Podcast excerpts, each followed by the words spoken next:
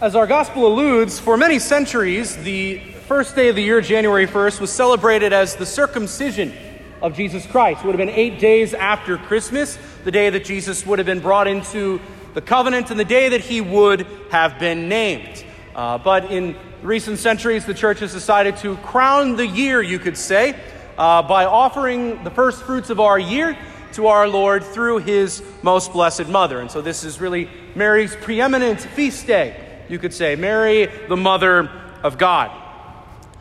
In the year 431, the church held the ecumenical council of the Council of Ephesus, and at the time, the church was dealing with a heresy called Nestorianism. Nestorianism believed that Jesus' divinity and humanity were sort of separated. They were two completely separate entities. You had the human person of Jesus and you had the divine person of Jesus. They were separated, and by consequence of that, Mary was only the mother of the human person of Jesus, not the divine person of Jesus. That's what the heresy of Nestorianism believed. And thanks to the work of St. Cyril of Alexandria, a great defender of Jesus' divinity and the unity of the divinity and the humanity of Jesus, the church formulated the doctrine of two natures of Jesus in union in one person. Two natures, divine and human, united in one person. It's called the hypostasis, the union of two natures in one person. And as such, the Virgin Mary is truly the mother of God.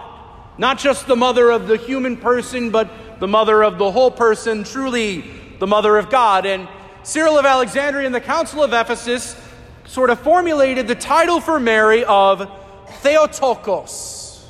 Theotokos. It is Greek for God bearer. Mary truly is the God bearer. Again, not just of the human person, but the whole Christ. The whole Christ. She conceived and gave birth to God. And her motherhood is what we celebrate today. You know, as the one who held God herself in the womb, Mary, you could say, is called the Ark of the New Covenant. If you think of the Ark of the Covenant in the Old Testament, not so much from Indiana Jones, it held the temples of the, the, the tablets of the law inside of it. It held God's covenant within it, the covenant God made with his people. And Mary in the New Testament holds the new covenant in her womb. She is the new Ark of the covenant. Mary would bring forth that covenant, that person of Jesus Christ to the world. Both the God bearer and Ark of the New Covenant are consequences, you could say, of Mary's divine motherhood. It is her unique privilege to be the mother of God. We share much in common with our Blessed Mother. She was a human being, just like all of us. She was a disciple of Jesus Christ. But no one else had the privilege of being the God bearer, of being the Theotokos.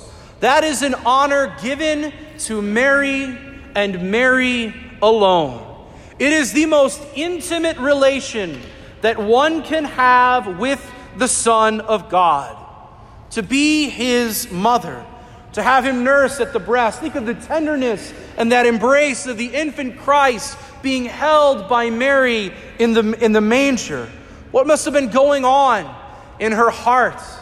We hear in the Gospels how Mary would keep all of these things in her heart. What was that movement like for her? Knowing that she had the intimate privilege of being the mother of God. Mary and Jesus go together in our Catholic faith, brothers and sisters. They almost don't make sense without each other.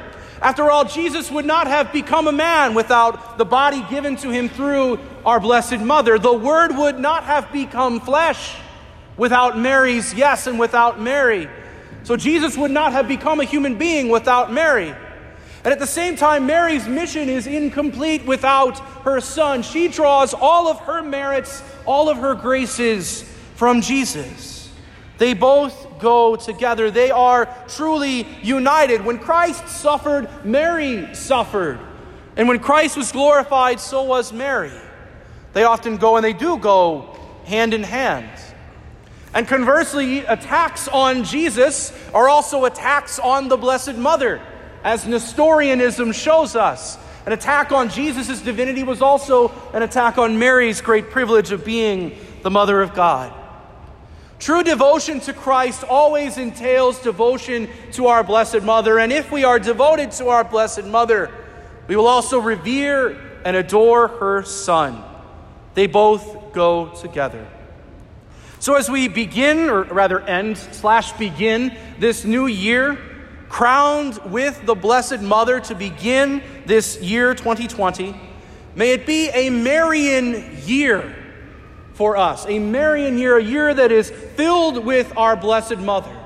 May we grow in love of the Mother of God, the God bearer, the Theotokos, our Blessed Mother Mary. And through her, may we venerate her Son, Jesus, as our brother and our Lord.